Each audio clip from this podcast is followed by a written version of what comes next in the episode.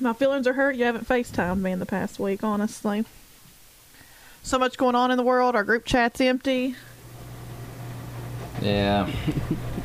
I'm sorry. I've been in the soul sucking throes of crippling depression. I about escaped it. I did. I thought, well, hell yeah, I'm gonna get through a summer. Ironically, the worst, eh, kind of the worst summer, kind of the best summer. I don't even know what to, I don't even know what to make of this moment. It is a very contradictory feeling because you like.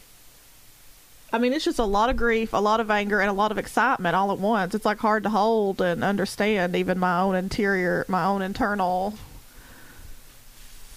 shit right now. yeah. And of course, I have no fucking therapist, so Wow. Welcome to the rest of our lives, Tanya. well, Tom, you know, you can always call me and we can soak in the bath together and grumble. Well, I'd be honored. You know, I do love a bath. Oh yeah. I just ordered IKEA furniture for my bathroom to go next to my bathtub. I should never gave you money. Incredible. Well, um, welcome to the show, friends. It is Thursday, June 4th, 2020. I have to start putting a date on these because things move so fast that um, they are outdated within a day or two. Um, which is not the first time we've said that this year. Obviously, we have gone through several. It's weird. It's like events have lurched. You know, they've gone through these weird phases where they'll lurch forward at a rapid pace and then kind of teeter backwards, and then things kind of start getting banal and bizarre again, and then they lurch forward and then they teeter backwards. It's this weird movement. It's a weird lurching and teetering thing. A little bit of a seesaw we got going here. a little bit of a seesaw. That's right. Um, so so to sort of uh, bring things up to speed, I need to put a preface on this episode by saying that most of the information I receive about the world right now is filtered through either social media or mass media. So I can't really be depended on to have a adequate grasp on things as they are happening because there's so much fake shit out there uh, you know you don't even know what to believe. I mean um, you see videos and you hope that they are uh, up to date and not taken five years ago. Because here's the thing like some of these videos could have been taken five years ago and you know it's just nothing has changed since then. Police are still police.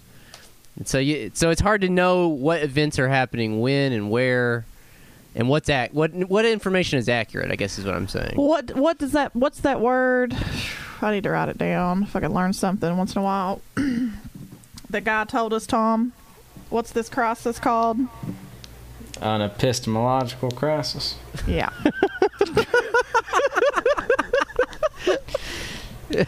One of those. Here we are again. Good job writing that one down, Tanya. It's like I have to take notes at the doctor because I don't understand any fucking thing they say. I'm gonna start taking notes Right. when we record.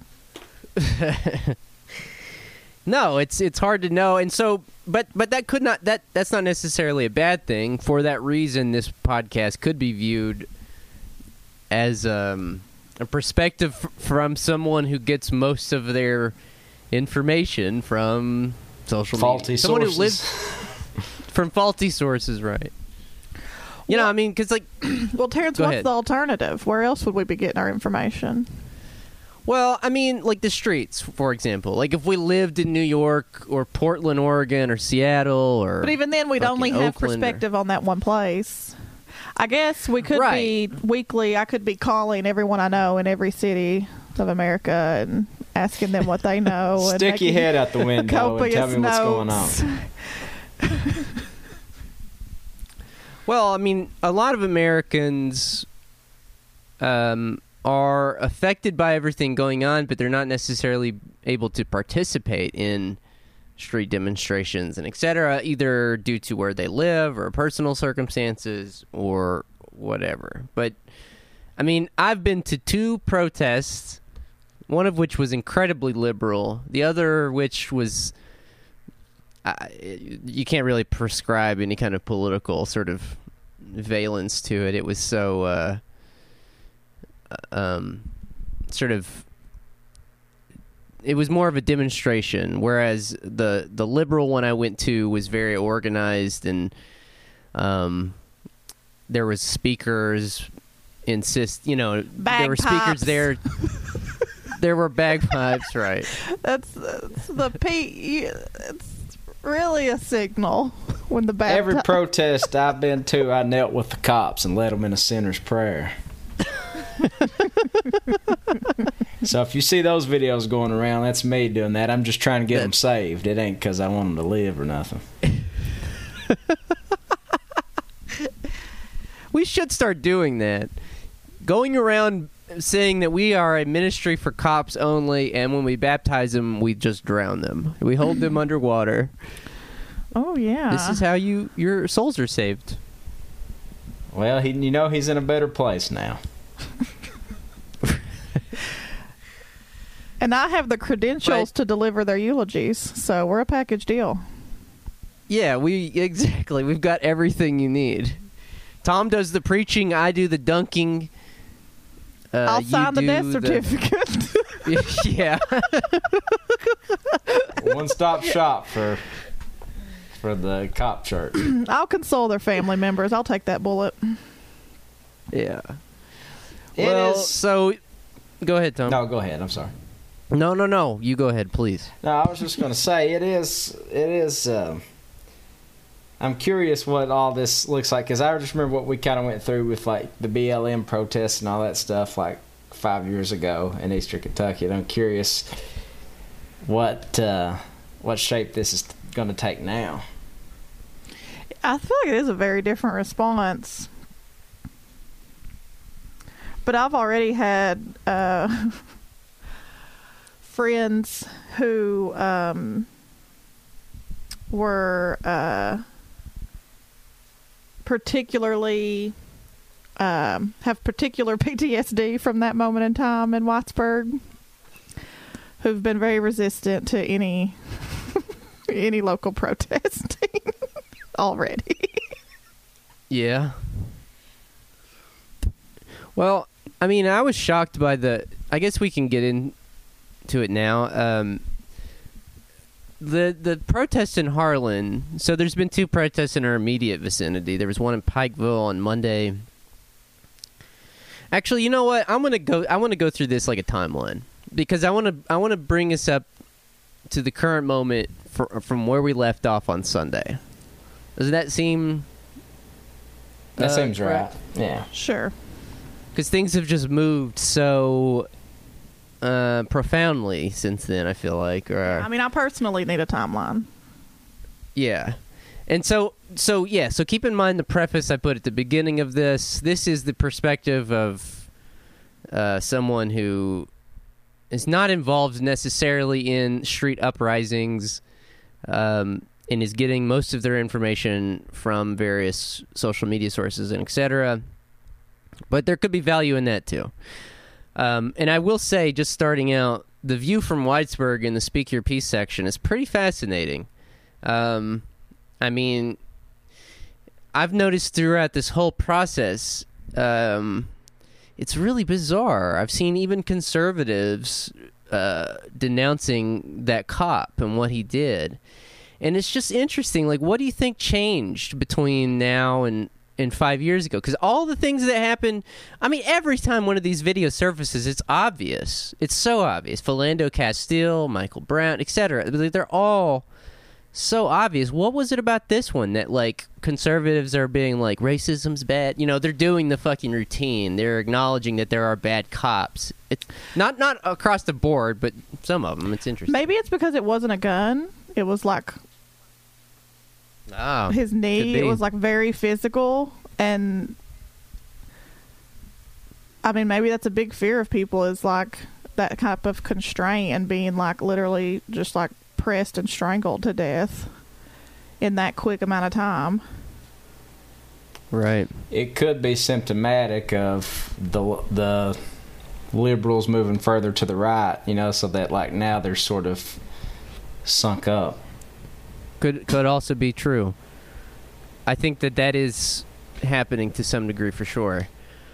Um so okay, so let's go through the timeline and then we will um and then we can start talking about the various responses we've seen and maybe draw some conclusions about the state of the police state itself, etc. So, um, when we last left off, that was Sunday. So Sunday night was kind of more along the lines of Saturday night. Um, you did get a great tweet from someone saying, "DC's on fire in every direction." did y'all see that? Who said that? I think I remember. Uh, uh, it was just some newscaster, probably. um, um, DC was on fire in every direction. Uh, Bill de Blasio's daughter was arrested, and her unredacted arrest record was put up on Twitter by the NYPD. Um, so they fucking like they hate this guy, right? And he's still just giving them every excuse. He's giving them every bit of cover for what they do. They even went after his own daughter. This is how subservient to the police state. Yeah, this is how subservient to the police state they are. They went after his own daughter, and he's still like, please, please, no, please. Please, please. Yeah. Um, s- uh, another thing I have listed here: Cincinnati cops replaced the American flag with a thin blue line flag. Well, I mean, Welcome to fucking Cincinnati. The fucking cops rule this pla- this fief. Hey, yeah, baby, FOP, it's FOP town. like it or leave it. yeah, Um, and then that was- obviously, and this is no laughing matter, but then obviously the big thing that happened Sunday night was David McAtee was murdered in Louisville, uh, and his body was left out in the sun for 13 hours, if not more than that. yeah, at least. Um, and they released the videos of that, and I, I mean, maybe they released more, but the videos I saw, it did not look conclusive. Although I had people in my mentions being like, "He, he has got a gun, you can see it," but I didn't fucking. It looked He- like he had barbecue tongs in to his me, hands. He definitely did But- at least at at most of the night. He was had tongs in his cha- hand checking a grill. He was fucking working to feed people. Yeah. That was very obvious. And if, Right, if at some right. point he the- grabbed a gun, that wasn't clear. But the motherfucker was organizing to feed people when Right. cops descended on his business. That is crystal clear. Exactly. Um, and so you're, you know, you're getting a hopefully by out by mentioning a few of those things, you know, you you are getting some of the, a sense of some of the dynamics. You've got uh, peaceful protests. You've got looting and you know rioting. Even though the demarcation between those two things is incredibly hard for me to determine since I'm not in a city right now and I don't have any on the ground experience.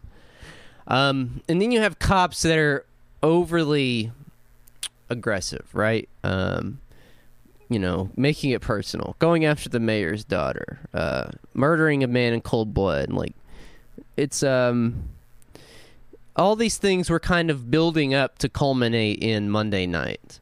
And I feel like Monday night is the night. Maybe maybe you guys feel differently. I don't know, but Monday night is the night for me that it felt like things had reached some kind of uh I mean things had already boiled over long before this, but it was like it boiled over underneath the burning r- coil on your stove and the whole stove started to catch on fire. You know what I mean? Like Monday night felt to me to be a very dark uh th- thing for for a variety of reasons. I, I don't know. Do you guys have any one night that seems darker than the others? Because for me, it was Monday night for Mon- sure. and I'll tell you why. But Monday night broke my brain and sent me spiraling.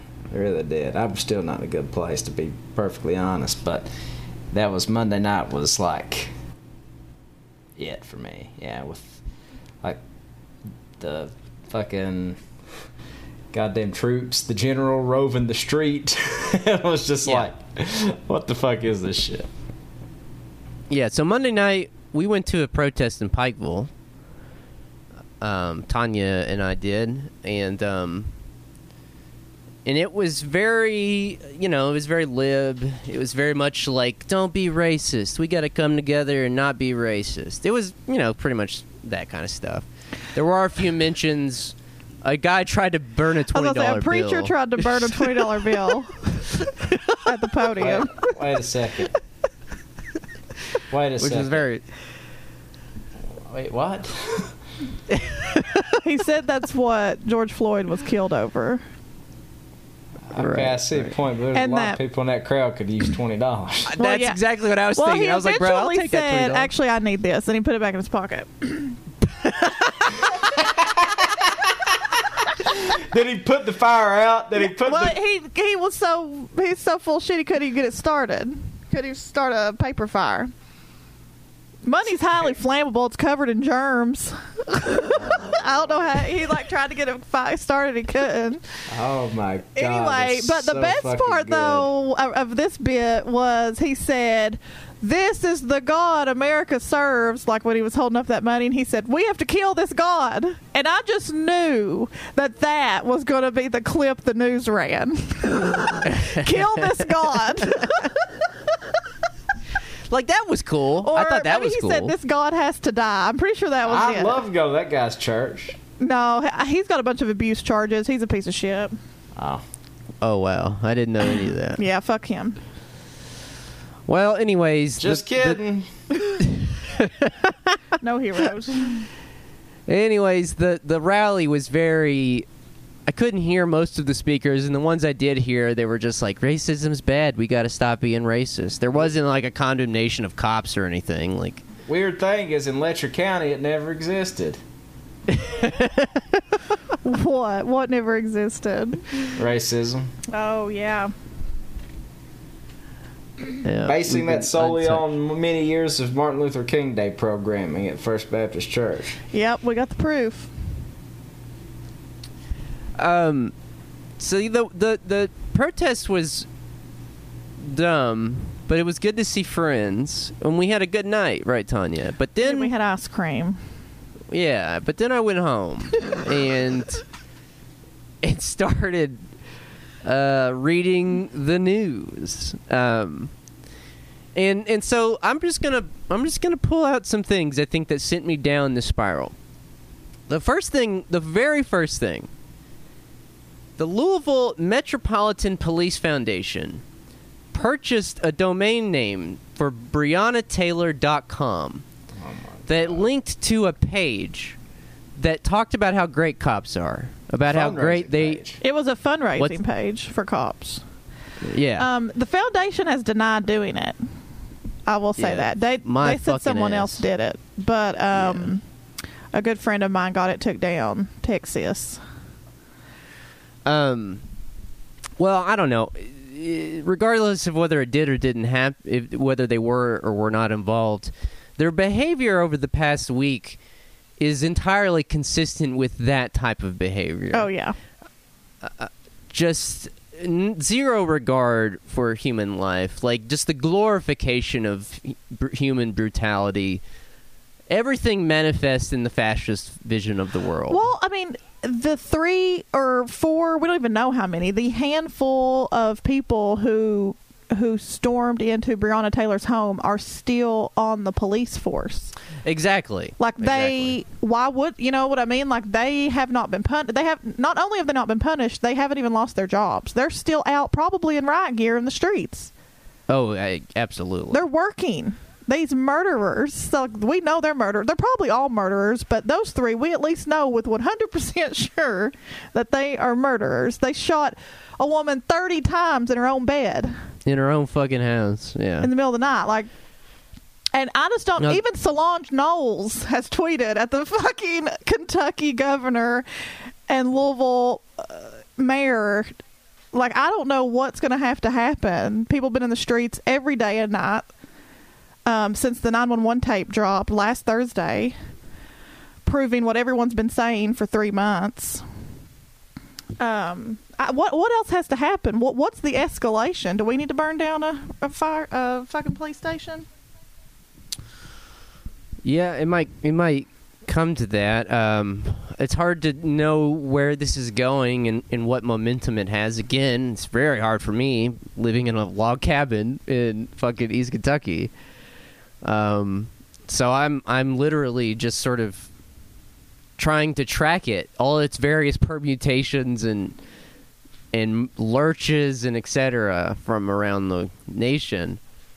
Um, no, so that was another. You you know mentioned Governor Beshear. That was another thing on Monday that put me in a dark place. Governor Beshear basically coming out and thanking the National Guard, who was probably responsible for David McAtee's death Yeah. or the police. Doesn't matter, but he fucking escalated it by sending them in. Definitely.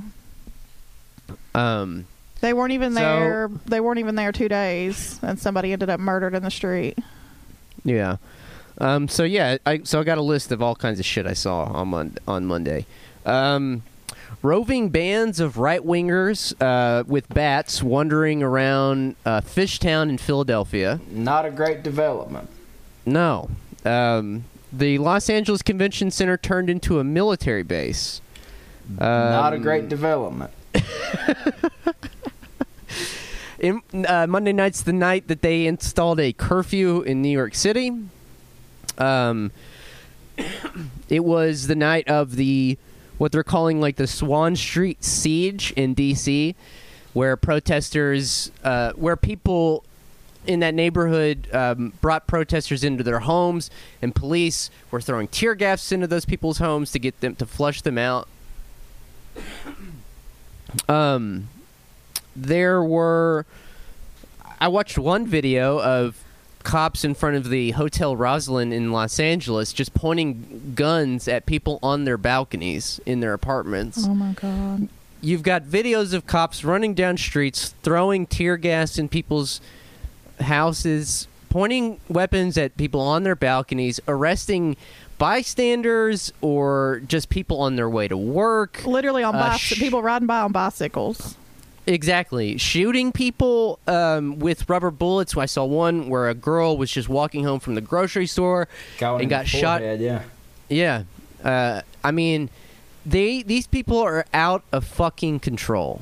They're out of fucking control. Um, Uh, Point of order here. Are we still on Monday night? We are still on Monday night. Yeah, we, ha- we haven't even got to generals walking in the streets. Yeah. And so Monday night, Monday night was the night that Trump gave his press conference, and the thing that about that press conference that unnerved me so much was that to clear the road for Trump's dumbass to walk from the White House to the church, they cleared the fucking road with tear gas. Like they just fire tear gas into a you know a peaceful uh, gathering just to get them the fuck out of the out of the road. Just like that act, it's just little shit like that that just like sticks with you. Just like their regard for the public, they just don't give a fuck. Like, and this is the logic of broken windows, right? This is the logic of like broken windows policing. It's that if you show even the slightest bit of disobedience or um, or subversion to authority, you are by nature a criminal in every in every regard. And that's what all this is about. I mean, this is like the idea that people would even be protesting. That's why I think some of these peaceful protests get subsumed into the sort of like rioting aspect of it because the cops don't give a shit whether you're peaceful protesting or rioting. And honestly, that's probably a signal for all of us to stop peacefully protesting because they don't fucking care one way or the other. Yeah. They're still going to fucking shoot you and gas you. Yeah. Yeah. I saw a video of pro- peaceful protesters in Philadelphia on the Vine Street Expressway, just pinned. Did you see this? Like they were they were pinned up on a s- on a on a bank, like an In embankment. Yeah. Philly, right? and just You're right, and bathed cops- in tear gas. yeah, cops were just fucking. It literally looked like when pe- people trying to climb that hillside. I swear to God, it looked like this like genocidal scene that you would have seen in fucking like Rwanda or something. You know what I mean? Like people literally scaling a hillside to get away from machetes. It was just Yeah. I've I've never seen anything like that in the U.S. No, I mean th- these were the images I was like sorting through. was that on It Monday? was- that was on Monday. that Philly yeah. thing? God damn.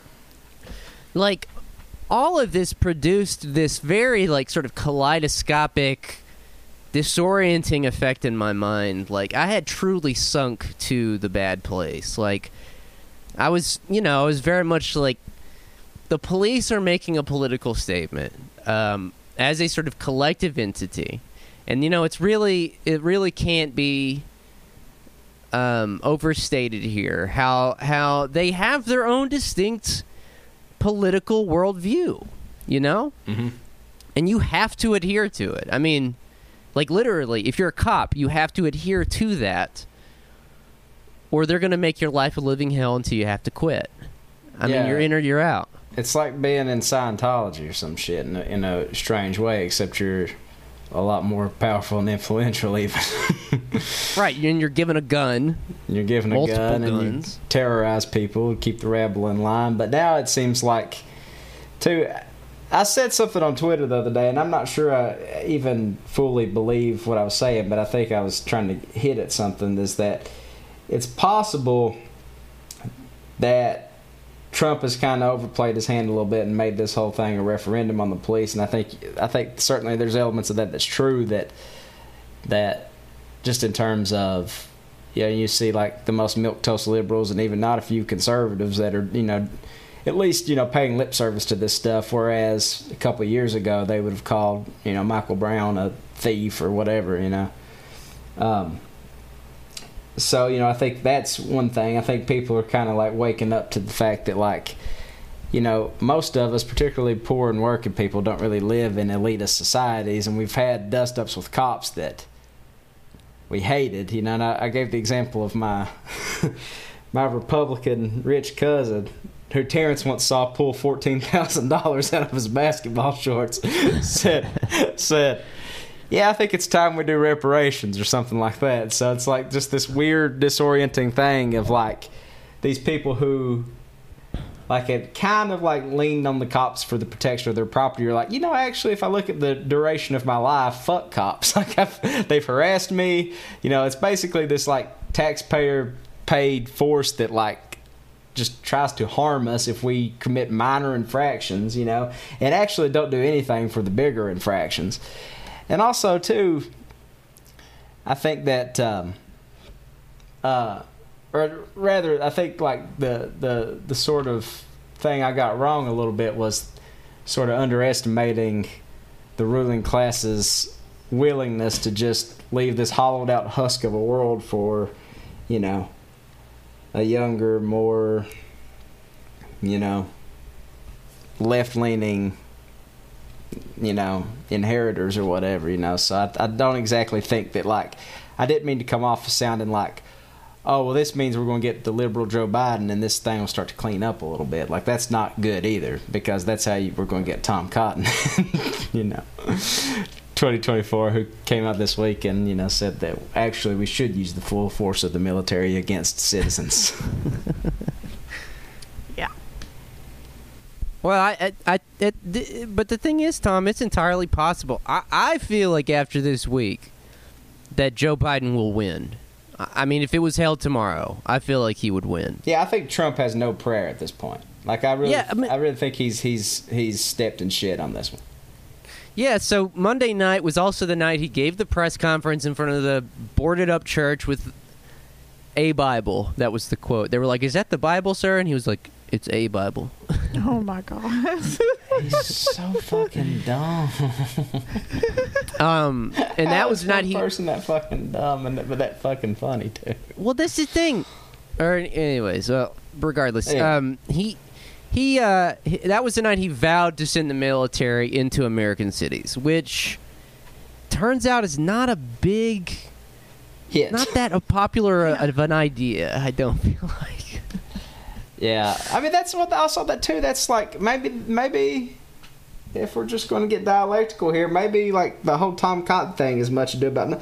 Tom, like that kind of genocidal worldview is not popular. Like in order to sustain that in this country, I mean, it would have to be like some sort of military coup situation. Well, this is the thing that was so dark for me on Monday night. Is on on one hand, I feel like the American ideology, the American mindset is so malleable.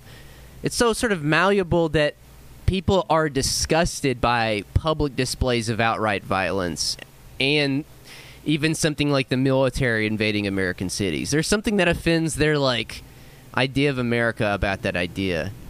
But on the other hand, you have the MAGA people and the cops and you know that worldview who view um, this type of social control as not only valid but necessary. Right. And I was and and this was what I was feeling reading again, this is partially my fault, but I was reading Facebook comments about about the uh, Harlan County protest that was going to happen the next day. And these these comments were just like bloodthirsty. They were like uh, you know, you're going to these they're going to leave in a body bag. I hope they bring a medic like one of them never even leave said Harlan alive, baby. You never. no, there's one of them that said there's they call this bloody Harlan for a reason. Yeah, Does anybody want to tell her that reason? What it really is? yeah. Tr- Truly, grown fucking men threatening children. Is what it was. Right. Well, so I was reading this and I was like, dog, these are the you've got the stormtroopers in the streets and these these are the people that give them them sort of like political validity. Capital, yeah. Mm-hmm. And and that and it actually makes sense in a sort of dialectical way because those people who leave the Facebook comments are cowards, but they need the police to enforce their genocidal worldview for them. They're not going to actually do it themselves, which I found out on Tuesday when I went to the protest. There was like. I, I, I was shitting my pants before that protest. I was like, "Is this my last day on Earth? Like, what is going to happen?" literally said I don't that know what to the me fuck this morning. happen. You, that morning, you sent me those screenshots. You're like, "This might be my last day on Earth." I, you know, you don't know.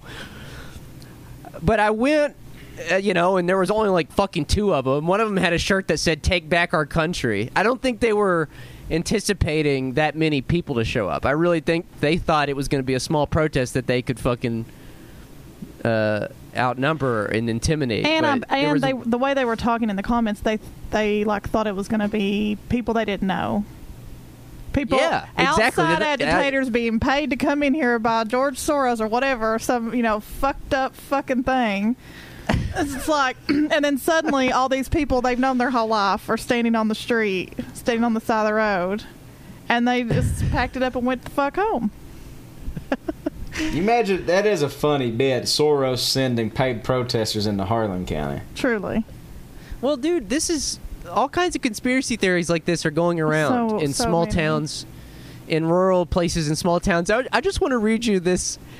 I want to read you this Facebook post from the Curry County Sheriff in Curry County, Oregon. Um, attention, Curry County, all caps. I don't know if the rumors are true or not just yet, but I got information about three bus loads, B U S S, bus loads, of Antifa protesters are making their way from Douglas County headed for Cuckold into Coos Bay. I was told they are looking for a fight.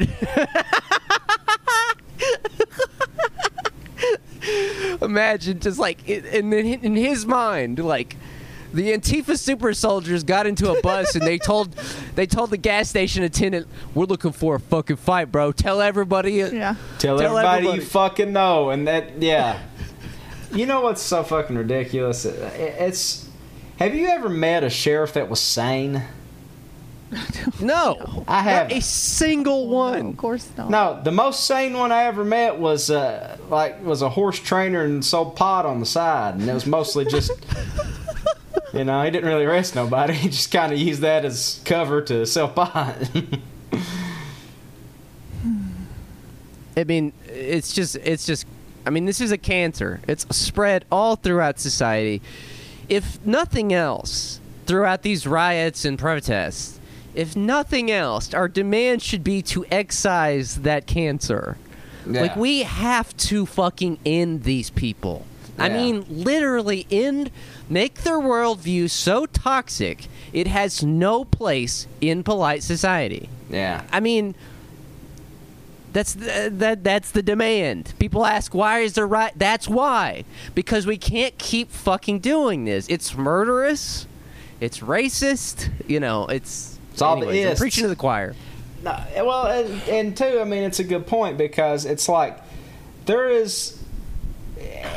I mean, that's. I mean, just to belabor a point that's been made a million times, but like when we go to the peaceful protests with like the unity and all that kind of shit, and um, you know, uh, making like you know the the woke cop narrative about you know representation and all that kind of stuff, like all that shit does is buffer all this murderous racist shit. Like you can't like there like it has to be like an all or nothing. It's not like I mean there's not some good Nazis. You know what I mean?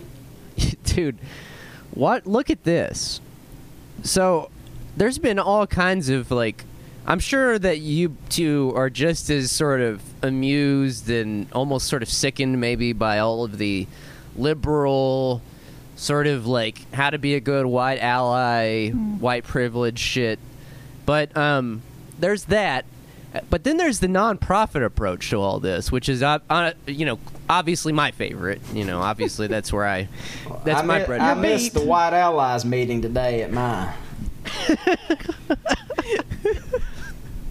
Um, You were going to get paid for that, Tom? Yeah, I should have went. Truly. Should have went for content if nothing else. Well, and so the nonprofit world is. uh Sorry, guys, hold on. God damn.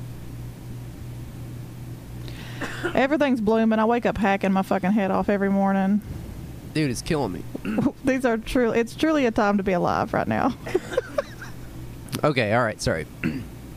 so, anyways, um, you know, like nonprofits love this shit because um, they can like make little campaigns out of it that are like catchy and like um, you know, like uh, they can look back and they get a nice hashtag and a nice website out of it. Um, so the best one I saw though, Julian Castro or Julian Castro uh, posted this it's called Eight Can't Wait. Uh, highlights eight specific reforms local communities can adopt to reduce police violence by up to 72%. Dude, dude, let me tell you just how dark this shit is. Is this the DeRay Mckesson thing too? It probably Like is. this is what he came up with. Yeah. Let me tell you what's so fucking disheartening about this. You're tacitly saying there's an acceptable amount of police murder and violence. And also, what's uh, even more hilarious about that is, is that like Jul- Julian Castro is responsible for it. Like you're the one that legislates that motherfucker. I mean, it's it's almost like this is. I mean, this is really similar to the COVID response. It was like it's like there are a reasonable amount of deaths we have to just take. Except, yeah. Yeah. There's a the problem with- reasonable uh, margin of error if we're going to protect our wealth and capital, and most of that margin of error is going to be ble- dead black people. We're just going to have to face it, folks. This is where they're at. I mean, yeah. I mean, if I could, if I could urge people who are listening to this, who are maybe of the more sort of reformist mindset or see reform as some sort of progress, what you are saying essentially is that there is an acceptable amount of death, um, and uh, that's fine if you if you're okay with that, but I think that history has shown that that only creates space for more of this to grow and proliferate. And you have to end it. You have to adopt a revolutionary mindset. It's like when you've reached a point in a society where everybody is looking around and saying, well, what's the acceptable amount of deaths here? That's an interesting point to reach in a society. Yeah. I mean, Yeah, we've been it is. saying they are death cults. We've been saying that for years now. I mean, maybe it's it's not an original take either, hmm. but it's like Well- it's just more proof every day. Well, what's what's so fucking so fucking I, I don't know I don't know if hypocritical is the right word, but like you know, like we've said shit when we've invaded other countries, like one American death is too fucking many, Yeah. so you're getting ready to get it, Afghanistan or whatever. You know what I mean? Like all that tough guy shit. But then back home, it's like ah, there's an interesting tension and friction, and there's like you know some algorithms and da da da da da. It's like all that shit sucks. Like sabermetrics even ruined fucking the NBA and baseball. yeah. Just one if I man's could just re- read off some of these reforms. There's eight. These are the eight policies. I mean, this is mind blowing. Absolutely mind blowing. Ban chokeholds and strangleholds.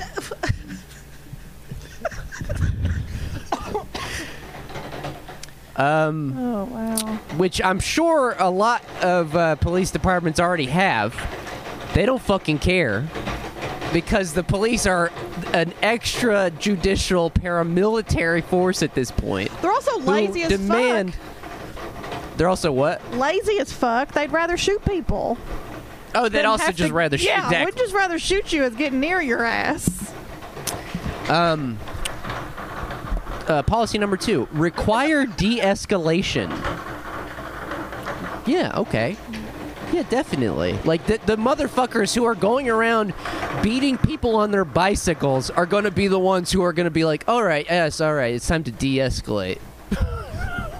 like, like these these these people want blood. They want violence. Yeah. They want they demand you obey at every juncture. Yeah. You, you cannot question anything they do or say.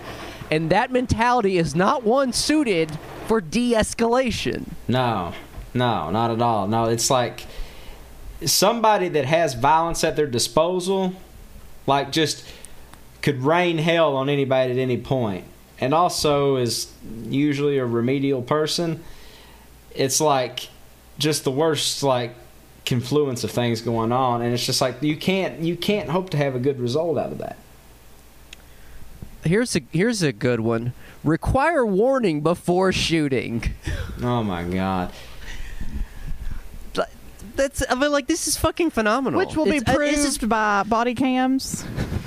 yeah, right. I mean this is fucking pathetic. I'm, Well- s- I mean like this is absolutely fucking pathetic. it's it's dangerously pathetic but also the thing too is it's like what's what's interesting to me is like let's say you are a reformist and you believe in these sorts of liberal reforms they've actually gotten weaker since ferguson. They have, yeah. like ferguson in baltimore you got body cams which uh, guess what? Didn't fucking work right? You can turn them off at your own leisure cops cover shit up. Like any any if you're a reformist any measure that puts you believing the better angels of a cop's nature like in it as like a as like a serious reform is like you're a patsy Yeah. a rube Yeah. no, these people have their own. I mean, this is fascinating. This is a fascinating subject, actually. Like Tom and I were talking about this earlier today. I was reading this article, or it was a schol. It was like a. It was research. I don't know what you would call it. What would you call it, Tom? Like a dissertation? yeah yeah yeah oh the duke I mean, it's- thing What's that? The thing from duke you sent earlier Yeah, it's by this guy named Stuart Schrader, and he talks about like it's called "To Protect and Serve Themselves: Police in the U.S. Politics." Police in U.S. politics since the 1960s, and it's about how police officers used to serve political machines back in the late 19th and early 20th century. And, and everybody knew that they they served the big political machines of cities, whether they were Democratic, Republican, or whatever. But then in the starting in the 20s and it became fully culminated in the 1960s, police there was this push for professionalization. And so this notion that police are these like objective sort of external um, mediators of uh, unrest and crime and all this is relatively new. Like people 100 years ago didn't see police like that. That that is a relatively new idea that police are supposed to be these sort of objective enforcers of the law and et cetera. And over time what that has resulted in is a sort of entrepreneurial spirit and individualistic um, uh, you know mentality in cops themselves and that has become molded over time has just become molded and shaped by police unions and these sort of trade groups. You know what I mean? That like the Metropolitan Louisville Police Foundation or whatever. Yeah. Um, and so yeah, it's it it is its own distinct worldview at this point.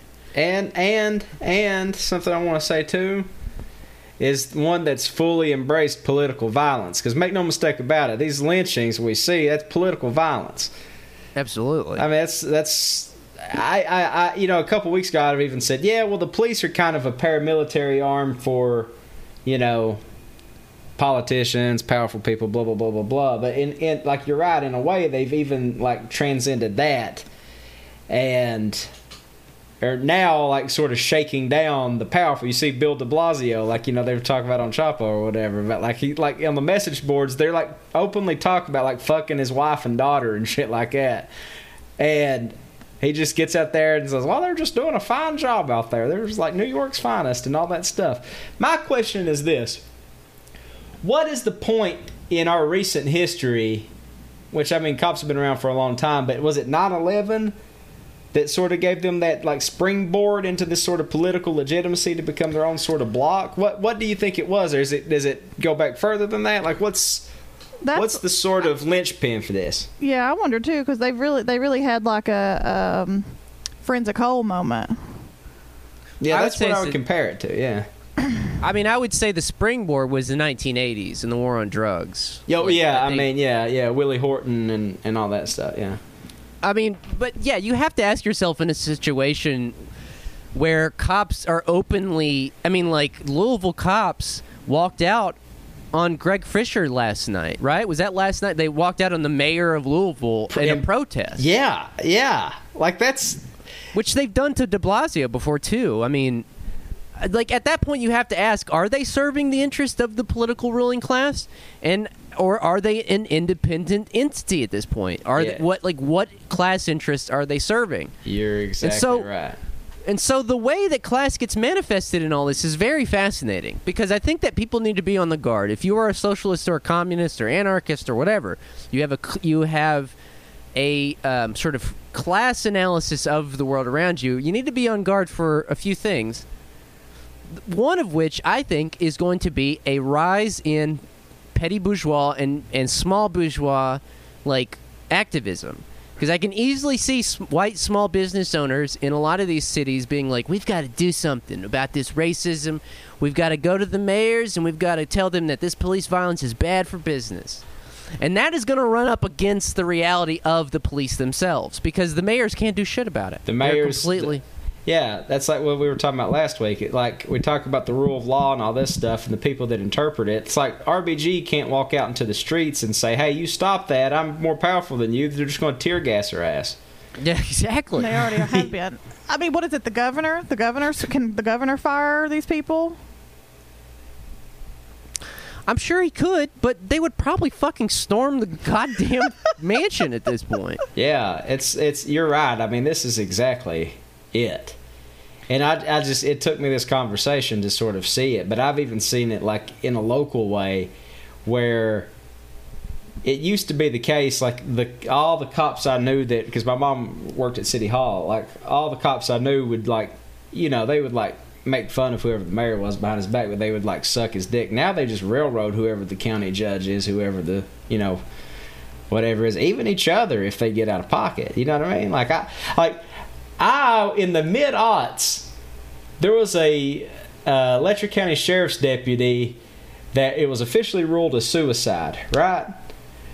But there's not a cop in Letcher County that actually believes that was a suicide. They believe that he was actually working with like a federal agency to like sort of like bust up some things that was going on in the local in the like like local corruption and so forth and it ended up getting killed so like these people like even at the smallest town level are like operate like a fucking organized crime outfit Absolutely. And every time you see these fucking juries, people. This is the funniest goddamn thing when cops get off by jury acquittal and people are like, why do these juries, why do they acquit cops? And it's like, because the cops go and literally intimidate them like the fucking, like Sopranos like or the something. mafia yeah yeah that's it Because that's how they fucking function. Yeah, There was wasn't there? I forget. I mean, I could be botching the details or making this like a combination of, of stories, but wasn't there like a a uh, judge in New York? I think she was a black woman that I don't know if she had ruled against like some, like in a way that had agitated some cops or something, but like she ended up like they found her body in the river or something like that. Yeah, That- you brought this up, you you brought this up in the last episode. I, I couldn't find it, but I, I I still remember maybe seeing something like that. Yeah. Yeah, but like I mean, it's like the point is nobody is like above getting touched by these people. So, uh, which this this makes me wonder: Are the De Blasios and Beshears are they kind of slowly realizing this too, and just shitting on themselves that uh, one they have no control and can't let it be shown, like they can't let it be revealed in ma- in their media in their press conferences that they've lost control of the cops. So for that reason, they can't like overstep, and it's just caused this whole like ridiculous dance. It would explain why De Blasio's kissing cop ass every day. So are they just shitting right now? Like, uh, there's nothing I can do about this, but they can't say that. It's like they're Yeah.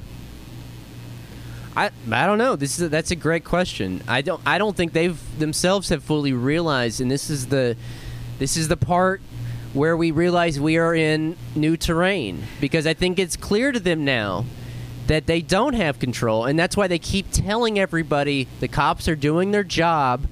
Just fucking listen to them and um, you know the cops are doing a great job. They're trying to keep things under control. It's the outside agitators and the rioters that are the ones that are are uh, the menace here, um, and uh, and and so that that is really that kind of puts things in perspective for me, because what that means is that if we emerge from this with cops still intact, We lose. like yeah exactly like that we lose like the cops like i don't know I, we like this has to be the moment because this is the moment if we go if we go out of this with cops still intact that means as a society we will have decided that we can have this that it's acceptable that Yeah. it that that these people can continue to fucking treat people like this with impunity. exactly And, Um, and here's the thing, because that's what's on referendum right now Yeah, yeah. That's that's what's uh, on the the ballot in the Don't- don't- streets. right. Don't let fucking liberals try to obscure it for you. That is the referendum. Are cops necessary? And can we do anything about it? And Yeah. can we live in a society without them? Yeah, yeah. You know, it's I, I. God, this is this is opening my eyes to a lot of things that I've just like seen and never thought, never thought too much of. But it's like, if you're again, if you're one of these liberal reformists, and you think that like, oh, there's not all cops are bad, and 99% are doing a fine job, and blah da da da da da da, whatever, and it can be reformed you have to know that we will never ever do anything about inequality, all the things that you say you care about, right? Because let's say all those things you say are true, and this really isn't like this murderous organized crime force like we're saying here, okay? Which is not true, but let's just say for the sake of argument that you're right about that. You still have a violent para- paramilitary group that has an inordinate amount of influence in society and can kill anybody at any time and never see any time or consequences for it. Yeah. It's fundamentally the existence of police is antithetical to any sort of egalitarian project, any sort of even fucking like really any sort of even limp dick fucking sock dim future we might be still be uh, pining for, but uh, it's just uh, it's just not compatible with any sort of project that's uh, that's liberatory. That values human life. Yeah. yeah. This is this is the glorification and celebration of destroying human lives. That's what that's what their worldview is. Yeah, it's genocide. And like I said, like there's a name for that. and that's why it was very fucking dark on Monday night. It's like this is the world they want. They want a world in which we yes, glorify and celebrate the people who kill people in the streets. That that's the world they're fighting for, and the world we are fighting for is the one in which people are not killed for being who they are. Right. Right. This may be dragging us backwards, but I guess it was Monday when Beshear, uh, you know, went on to address uh, Louisville events and talk about David McAtee, and he drug. Did y'all watch where he drug this um, some general out the um, No, the didn't National. Guard guy. Definitely go back and watch it because he says this National Guard guy. He says, and he- thinks that this is supposed to, I guess, um, and and I'm sure Beshear knew what he was going to go out there and say. They had like prepared this to to try to prove to everyone how prepared the National Guard was for this. As in, like, Right. he literally said that every National Guard member that were in the streets of Louisville, this has always been their mission. Like, this is what they've been preparing for is domestic, whatever. So def- definitely go back Right. and watch it because it didn't make any sense to me. I was like, why in fucking, why the fuck would there be a sect of National Guard and their whole mission, their whole training is to kill people in the streets? That doesn't make any fucking, like, or to like mass crowd control. And if and Right. if that's true, where has like you know they've gotten funding and all kinds you know like this is this hasn't been a, a secret Right. and I'm sure a bunch of fucking Democrats have have fueled that fire. And- Absolutely. And your everyone's favorite Democrat right now, Beshear, who's literally getting all this national attention for his COVID uh, fucking response, what literally put him in front of cameras to say this as an excuse of what's hap- for what's happened in Louisville. right. Vote blue no matter who sends in the National Guard to murder you. That is a new. So, on our timeline, as we move into Tuesday on the timeline, um, that is a new actor entering the stage, the National Guards. Because I feel like Sunday, Monday, and t- Tuesday were the days that it felt like the military was now going to get involved. And this was because Trump had said this, but then, as you said, Tom, earlier, you had. a general walking the sh- a joint chiefs of staff general walking the streets of DC. Um, you had a Black Hawk helicopter in fucking Washington D.C. Like, did y'all see that? No. What is it? What was it? Um, it was a Black Hawk helicopter, like in Washington D.C. Oh yeah, it flew really low, like just like just above the buildings. Yeah. Um, to disperse the crowd. I mean, it was scenes of, uh, you know, I had mul- I, I, um, you know, when people talk about the movies about pandemics, they talk about like, you know, rioting and the police. They, you know, it's like it was a little too on the nose, and that's Yeah. why it produced this like surreal feeling. Well, I mean, think about it though too. I mean, that's also a good point. Like, what is Trump's reference point for like how he sees the world? It's '80s movies. It's 80s movies. You know what I mean? So like he Exactly. basically his his calculus is probably like, well, let's just go make it like uh, fucking uh, Red know, Dawn. Red Dawn. Yeah, any of those. Yeah, yeah. So I mm-hmm. mean, in, in some ways, it makes total sense, and also to that point too. And it's you know, it's like, you know, and I heard him say this on Chapo earlier this week, and it's a good point. It's like there's like also this steady fucking diet of like benevolent cop shows we've been fed. Like you could turn on your TV any time of fucking day and guarantee you there's like a schlocky game show and like six cop shows on on air at any given fucking time, and like it must be like. I don't know if the goddamn DOJ has like a fucking like contract with all the goddamn networks or streaming networks or whatever it is, but like the the the express lane to getting your show green light, it seems to just be do a fucking like cop show. You know what I mean? Yeah.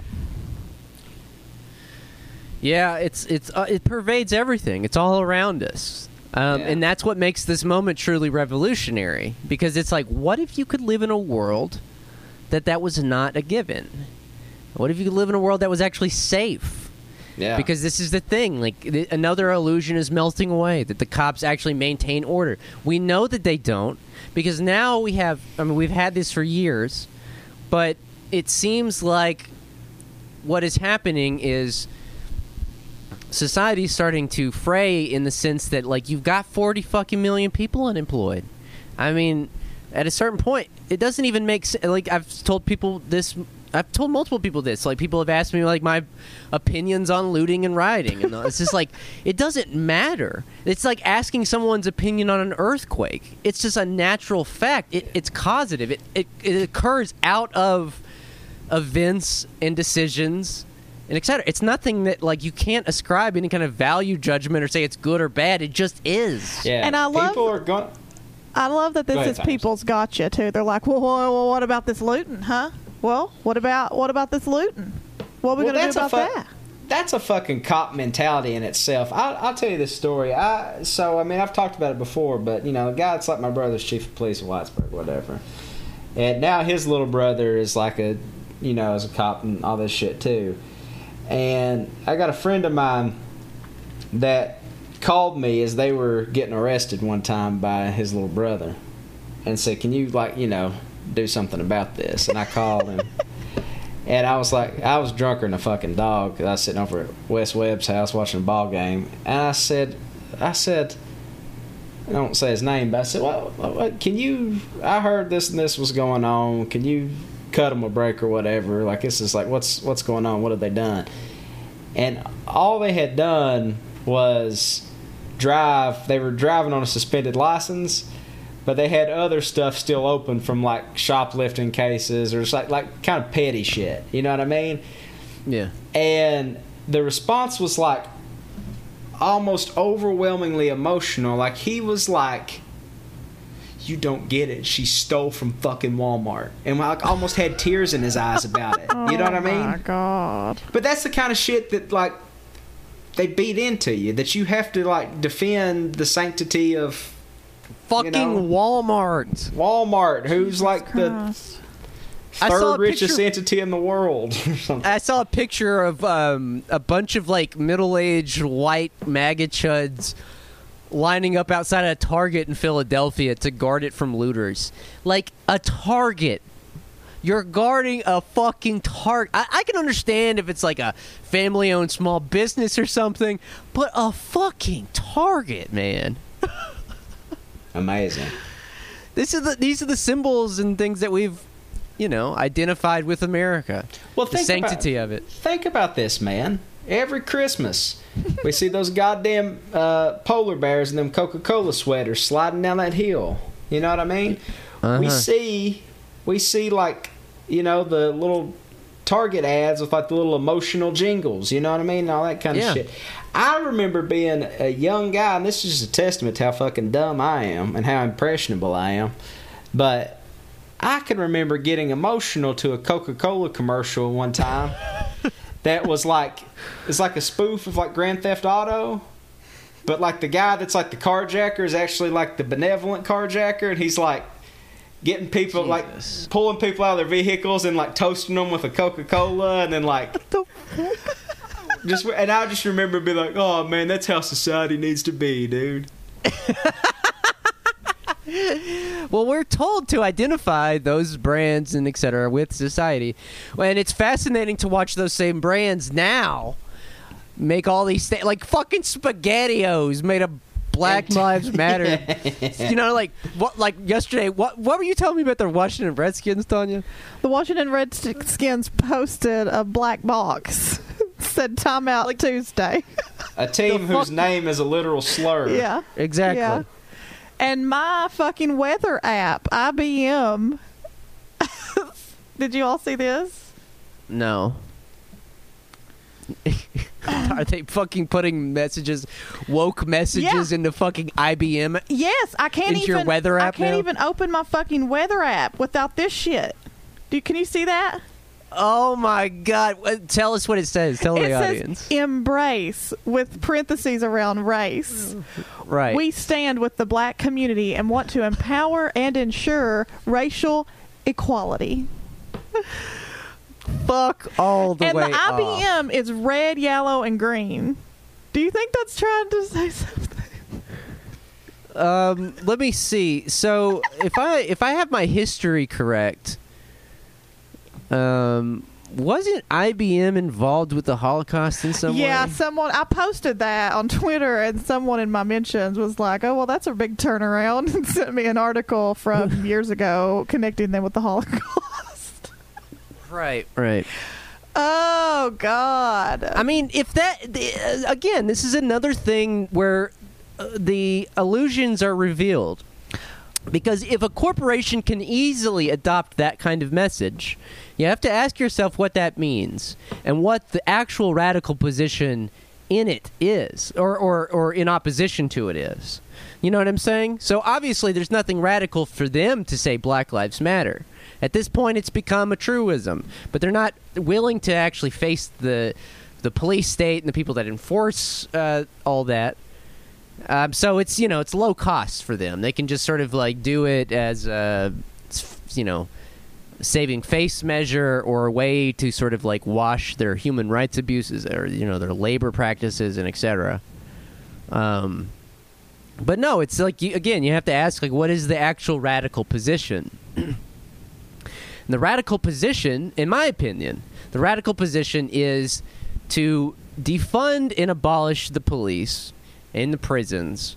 And even going beyond that, we have to be able to envision an end to racism. It has to be something that can end. Does that make sense? Because you go to these fucking liberal protests and they're like, we just need to be nicer to each other and racism is bad and it's just like well okay what do you think racism is like where where does it come from and like it, and it and and because we know it's a malignant force in society how do we end it we have to be able to envision society beyond it so how do you do that?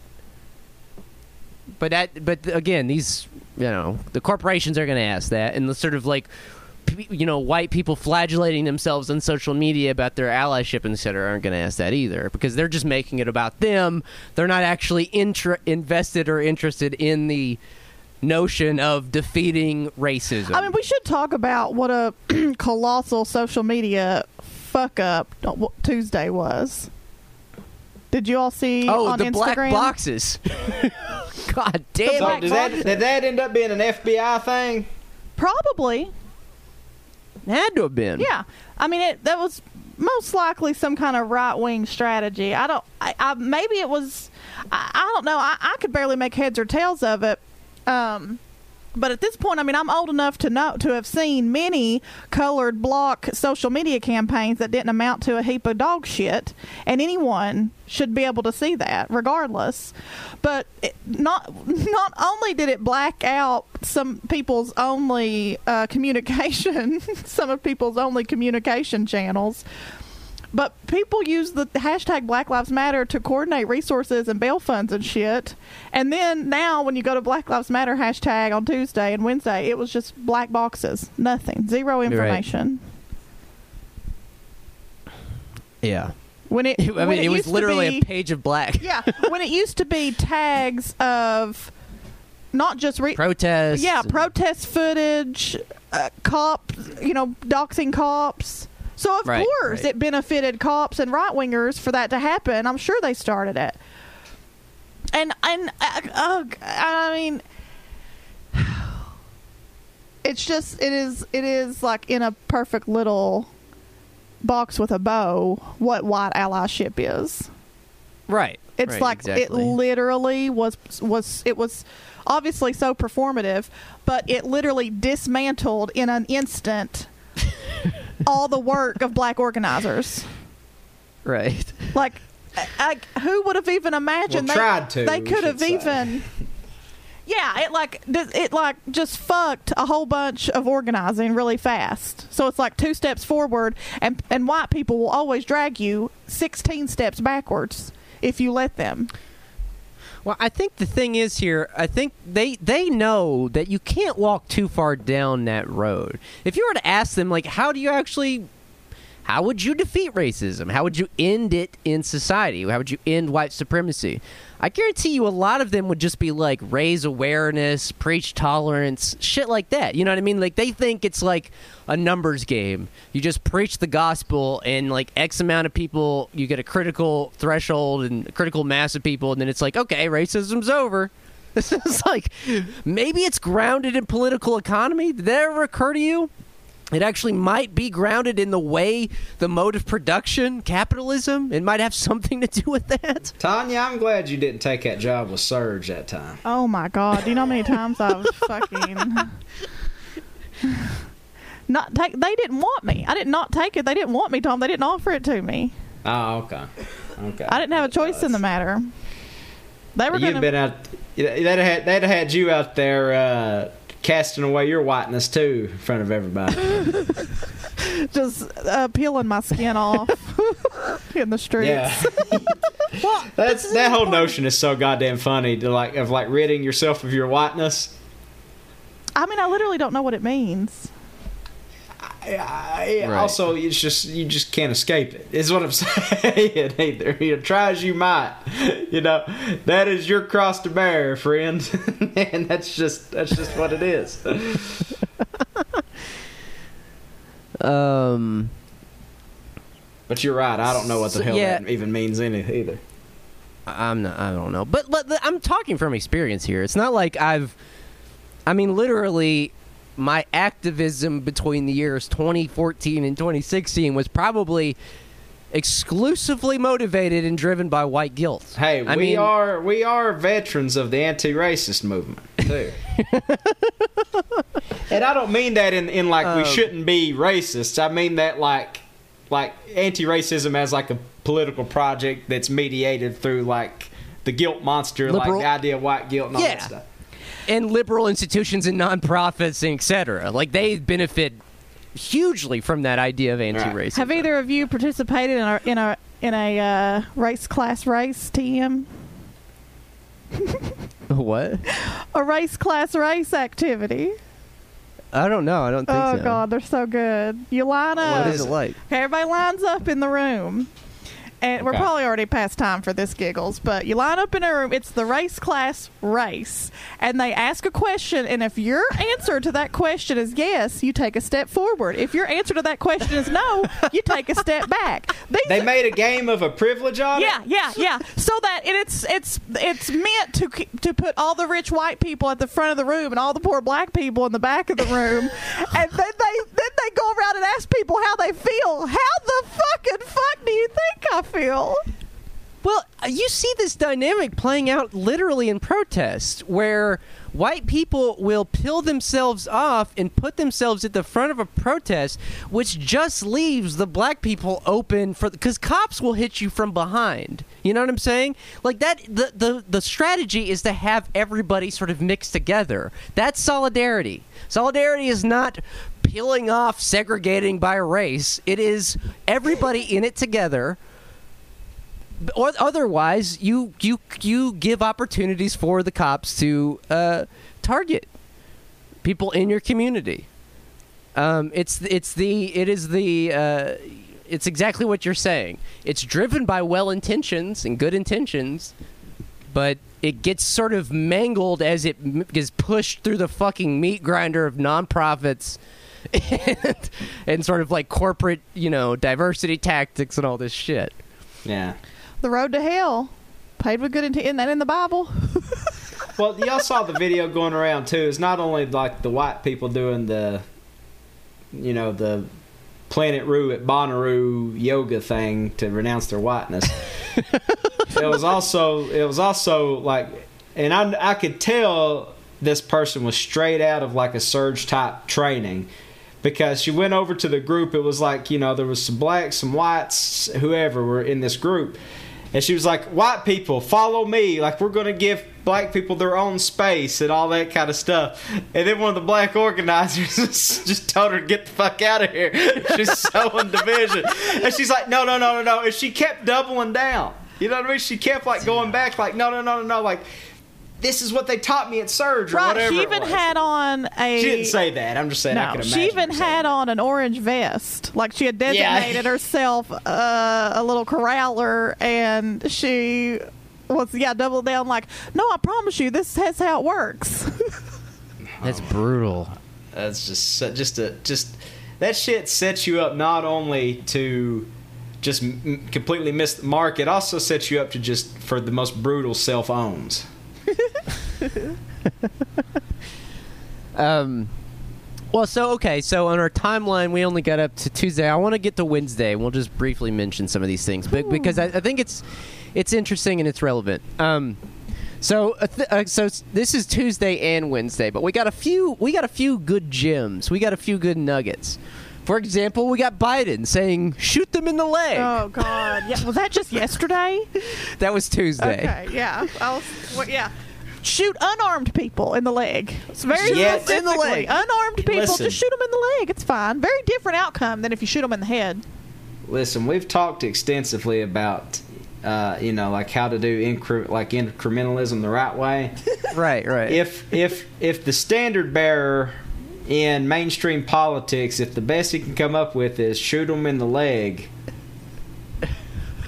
that almost to me is like one of the darkest things I can imagine. Like that, like the most immediately viable alternative, you know, for everybody that says go bully them at the ballot box and all that dumb shit yep. is a guy saying shoot him in the leg and it reminded me of when me and terrence started this radio project called bridge sitting and we just did these interviews with these guys who are all like probably in their 50s and 60s now but had these vivid memories of like how the, they would just be hanging out on the bridge in downtown Whitesburg and the cops would just come shoot literally shoot them in the legs Literally. yeah, just literally shoot them in the legs and fuck them, beat them up, just for like hanging out on the bridge.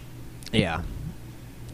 No, that that that is the, you're right, Tom. And and again, why does it not factor into people like why are they rioting? Uh, could be that they're all out of work. Also could be that there's no political alternatives. Why wouldn't you riot when the fucking alternative is a guy saying shoot I'll shoot him in the leg? You know? It's did just s- like there's nothing there for us. The Did- system needs to fucking go. Did you see Alyssa Milano saying, I'm starting to think we should have, the DNC should have supported Bernie Sanders? Oh my God! No, she didn't. Really? No, she Swear to God, not. yeah. I, I- to, to be to be fair, it could have been one of those Photoshop things, but I think it was real. That's the Me Too girl, right? Yeah, that she just Yeah. keeps keeps on like owning herself over B two. Maybe we should have picked Bernie Sanders. that ship sailed, bitch. Yeah, Bernie's Bernie's out here talking about raising cops' salaries Yeah, I saw to, to that. attract What? to attract better. Yes, he literally said we should. One of the policy proposals he has is raising cops' salaries to fucking attract higher trained or better, you know, temperamental cops. Here, here's the thing about that. Here's the thing about that. Everybody thinks cops make shit, and like in places like Whitesburg and stuff, they they do like just on their sal like like what the city institution, the municipality pays them, but they also get massive retirement incentives and also hazardous duty pay, which is like where they really butter their bread at. Right. And in Whitesburg, this has got to be some kind of illegal thing. All the cops live in the housing projects for free, for for almost free. Well, there's a sheriff that lives on Cram Creek in a garage. Me and Michelle were just t- we. I'm not going to dox him yet. We'll save that, but we've we've figured out who he is. we, Well, in the housing projects, this was a big thing. This was like, so the person, the woman that ran the housing projects was the administrator of the housing projects, was doing all this nefarious shit where she was skimming off the top and all this stuff. And she created this policy that she would let police live in public housing in Letcher County for like a flat rate of like $20 a month or whatever it is. So like to put that in perspective, my mom was a single mom raising a couple kids, and when we lived there, our rent was like, you know, like two hundred something dollars a month or something like that. This is like nineties money, so it was like you know, Yeah. it's, it goes by income. But like if you're a cop, basically for the cost of a you know a dinner at fucking Sazon, you could go, you could just have your housing paid for Yeah. and only because they, they, they can't give it to you for free. But it's just so fucking disgusting. And and like when people say, "Well, we need community policing," I think of that. I'm like, actually, that's that's not great either. well, you that's know what not I mean? the word. It's like when when people say, "Well, what do we do with what do we do for this, this, this?" All of those things are none of those are ideal. What you want cops to do? We want them to be social workers. Like what we actually need are social workers and like trained healers and shit. You know, like this is not. What we actually need is to abolish private property Yeah. Yeah. and abolish the idea of a surplus population Uh, we need a working class actually running shit. Yeah. Yeah. And the end of capitalism, really. Anyways, I digress, but I want to talk about Biden a little bit more um, because on that same day, George Bush endorsed by. Did, is this a real story? Did this? Because I couldn't really find. Uh, I couldn't find verification of that. And it feels like that would have been a big news story if that would have been the case, but I don't know. Oh, you think Bush maybe didn't? that what it Or maybe think- or maybe it was just bad information that's going around out there. No, what it is is the Bush administration alumni formed a pro Biden super PAC, and so some uh, s- s- websites ran with the headline George Bush endorses Joe Biden. Ah, okay. Um, and I think that's what it was. But regardless, there it, that's an interesting bit of information. I don't know if George Bush would ever actually come out and openly denounce Trump and support Biden. He might, he might not. Do, But no, go ahead. what is the right wing? I mean, I guess Biden is a as good a Republican as any. Uh, but I wonder if they if they're turning on Trump now. I wonder if it's like, oh, he started a race war. if they're gonna, I think that they think that this is all tied into COVID. And uh, I mean, it is. They're not wrong. Um, Yeah. But I think that it's the mismanaging of coronavirus okay, gotcha. and everything else. You know, the recession, et cetera. They're they're pinning on Trump. I mean, like Trump's own defense secretary came out yesterday and Wednesday and broke with him about sending the mil- the military into cities. And then Yeah. James Mattis, the former defense secretary, was out there calling him like a I don't know. He was like r- openly insulting him. Like, yeah, some advisors, some military advisors, quit on him.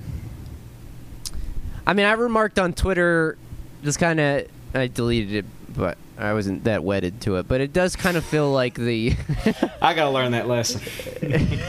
when I'm not fully wedded to something, I just need to go delete it. um, but it did kind of feel like the French Revolutions of like 1830. Where like things had gotten so far right wing that even the liberals were like, "Ah, we let things get out of control," and like the old heads of state had to sort of step in, and the you know Charles X had to abdicate. They had to put Louis Philippe. It kind of felt like that. Like maybe George Bush and some of these right wingers would be like, "All right, this Trump thing has gotten out of control. It, it's manifested in the attitude of the cops. Like the only way to keep, put a cap back on this is just by installing this senile." You know, empty puppet of a man. I, but I don't know. I mean, it, it, if if Bush had actually endorsed Biden, I would have a little easier time seeing that. But I guess he didn't actually endorse him, so. Um, but but we did get a great quote from Nancy Pelosi. Uh, what, Um, what did the what did the clapback queen have to say? Yeah, I missed this. Clapback, Clapback Queen said, "If this whole capital burns to the ground, the only thing that would remain is our commitment for Israel."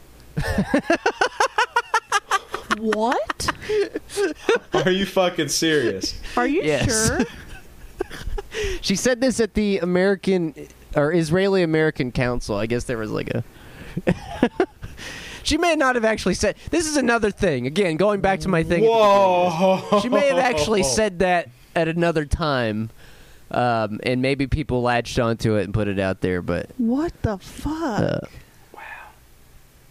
Wow. yeah, There's people out here fucking get murdered by police all this shit. And she's like, listen, if all this goes away tomorrow, you can rest assured. I know she might as well have just said, if the U.S. ends, we'll just become Israel. we'll just declare ourselves an Israel territory, an Israeli territory. Oh my oh. fucking god! Oh, my God. Well, anyways, that's that's about the timeline. I, all that I had left on here was last night. So you've got some of these curfews going on. I mean, you know, there's been developments in Minneapolis we haven't talked about. They arrested more of the officers involved, and they upgraded Chauvin's uh, charge to second degree murder charge. Yeah. I think they thought that it would uh, would be another concession to get people to stop coming out into the streets. The school system um, kicked canceled their multi the police station's multi-million dollar contract to provide security to the schools and the state of Minnesota opened up a civil lawsuit against the Minneapolis PD. Well, I got Yeah. a new update that just came across the news wire here that the interns brought over to me on a slip of paper. the Minneapolis City Council is considering disbanding Minneapolis police. Yeah, I saw that right before we got on too. Well, it's a, it's it's this is going to be an interesting moment because you are going to have several different um, sort of class positions on this, and uh, and you've just kind of got to you know make sure you keep the ground beneath your feet sort of steady, you know, and know what you believe in and what you want to see out of this. Um, Well, and to but expand on updates and misinformation is there's there are updates people tagging me literally while we're sitting here about um them reopening Breonna Taylor's case, but it's like Kentucky hasn't done that. They have not reopened her case. The FBI said that they were going to investigate her case back in May, at the end of May, like two weeks ago, and they it's Yeah. had, nothing has happened. And that's, people are like circulating that article again. Right, right. I mean, it's all. Tom and I were talking about this earlier this week, but it is all in service of this incredibly sort of postmodern reality of you can have a million different realities. You know, people people can live in their own exclusively algorithm tailored worlds where do you think where, where they. Go ahead. Sorry. No, I interrupted you. I'm sorry, but do you think there to that end, do you think there are people who've been able to like mute all of this out of their reality? Uh, yeah, I think so. Yeah. Um, if not, you know, it's like they've been able to filter it through their selective news sources. Um, so I guarantee you there are people out there, liberals, who are 100% convinced that this is all Russia. That Russia Oh, finally did God. it. Russia finally dealt the death blow to us. and they and they are 100% convinced in that because again, we live in the world where you can have a million different realities, you know? Just like but that's that is a product of this sort of like no alternative capitalist realism world we live in. And what we are seeing in the streets is the negation of that, the resistance to that, the idea that history can actually move forward and it can move forward in a direction that is emancipatory and makes people's lives better. And that those are the stakes. That is what is at stake. Because I guarantee you, there will be a push from liberals like Obama and Biden and maybe even George Bush to adopt the Obama uh, sort of mentality to all this. Because this is actually what the liberals prefer. And it's like you were saying yesterday to me, Tom. The, the, the liberals want it's it's good for everybody if you can just slap a sort of liberal face on it like Obama and uh, give lip service to the struggle itself, but still allow for heavy crackdown on the protesters, like what happened in Ferguson and Baltimore, and you know, et cetera, et cetera, back in 2015. I mean, because again, who was the fucking president? This is what this is what drives me crazy when people talk about the Democratic Party and all this. It's just like, like the mayors and governors of all these fucking cities and states are mostly fucking Democrats. They're mo- like, wh- at what point does that cognitive dissonance just like explode in your fucking brain? Yeah, yeah. It's just it's just infantile, really, at this point. Yeah, yeah. But Um, it's it's funny to see them like like. Yeah, hang on. Anyway, uh, did you see this thing um, where like the news is already saying like in response to the protests, COVID nineteen cases are spiking. Like in the wake of the protests, like the protests haven't even been going on a week. Like, like Yeah, the, the incubation period isn't even like won't be known till like next week. Yeah. Right. And what happened before protests started is they started reopening all these goddamn states. Right, and You're going right. to all the, the, the resorts, and all that reopening.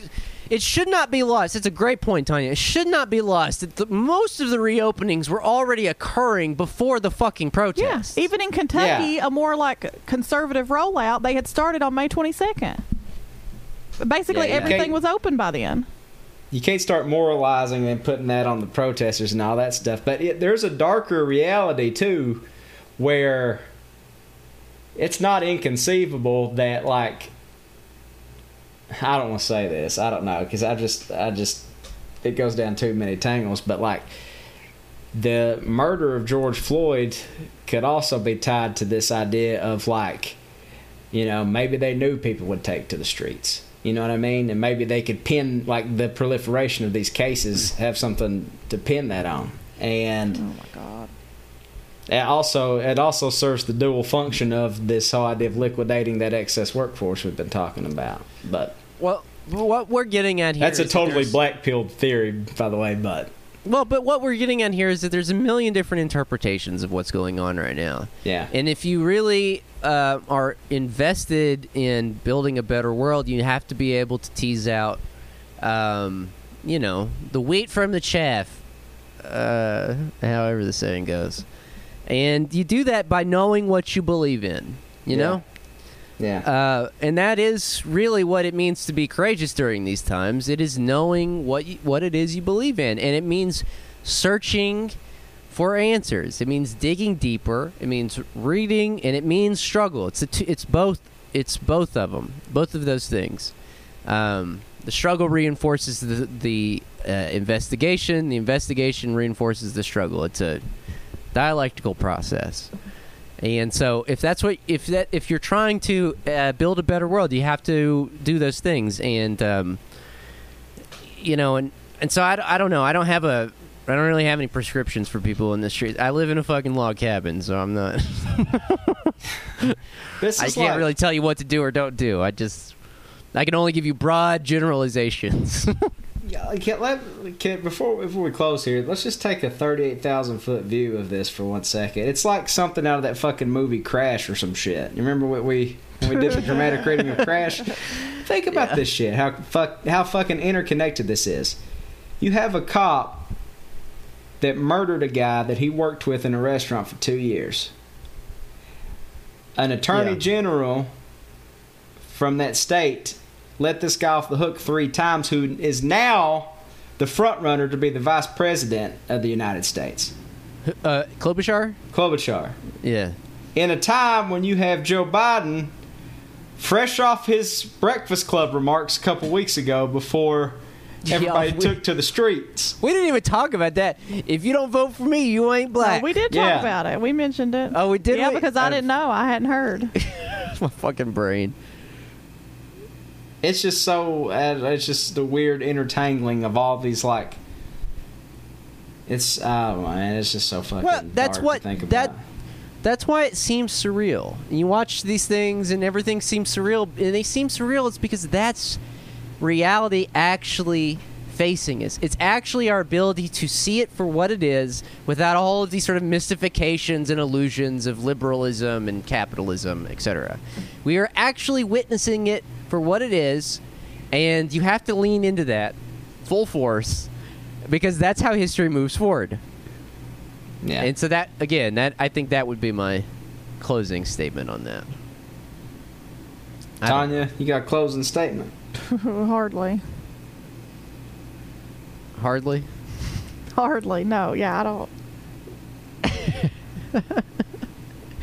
Uh, I mean, there are three more protests in East Kentucky coming up, and I just wonder, you know, what what we will see here as this keeps happening, as these little cities keep having little demonstrations. Yeah. I mean, there have been demonstrations in all 50 states. I found a Twitter thread of photos and videos of all the small towns, but people's definition of a small town bewilders me. Albuquerque. yeah, yeah, it's like Raleigh. Oh, okay. God, can you believe those bunch of hicks down there in fucking Charlotte are protesting? but like my hometown has a protest planned that I'm, you know, get to go to, um, and we'll see. We'll see. Like as this keeps happening, even tiny little towns are gathering together to be like, "What the fuck is going on?" As liberal as a lot of them have been so far. At what point do the cops get sick of that too? Yeah. Well, that's the thing. I encourage everybody. I mean, if you're in a small town, definitely go to those things because the sort of class antagonisms need to be revealed. Um, you know, you can either do it by observation, or if you have enough people, by by force. I- I'm not like talking about literally getting guns. I mean like overwhelming their protest with your protest. And um, and so it's it's I don't know, but it, to go and get a lay of the land is important. As you're saying, yeah, a lot of these little maybe smaller town ones are, are more liberal. They're more they are more of the flavor like uh, racism is bad. We got to come together and etc. And that's just not going to cut it. Uh, and I think more and more people are coming around to that, but uh, it requires us actually getting off the internet and meeting with people in a common struggle, socially distanced, of course, but um, you know that that that is the next step. So, if we're actually trying to do something here. So, anyways, I guess that's a good spot as any to sign off. Um, thanks for listening, everybody. If you have a burning desire for more content, you may go to patreon.com slash Trillbilly Workers Party. That's P-A-T-R-E-O-N dot com We're slash Trillbilly designated a Workers church Party. now, so your contribution will be 100% tax deductible going forward. little joke Um, there. little humor for you. Yeah. Um, but thanks for listening. You can support us there, and we will see you next time. Bye. Bye-bye.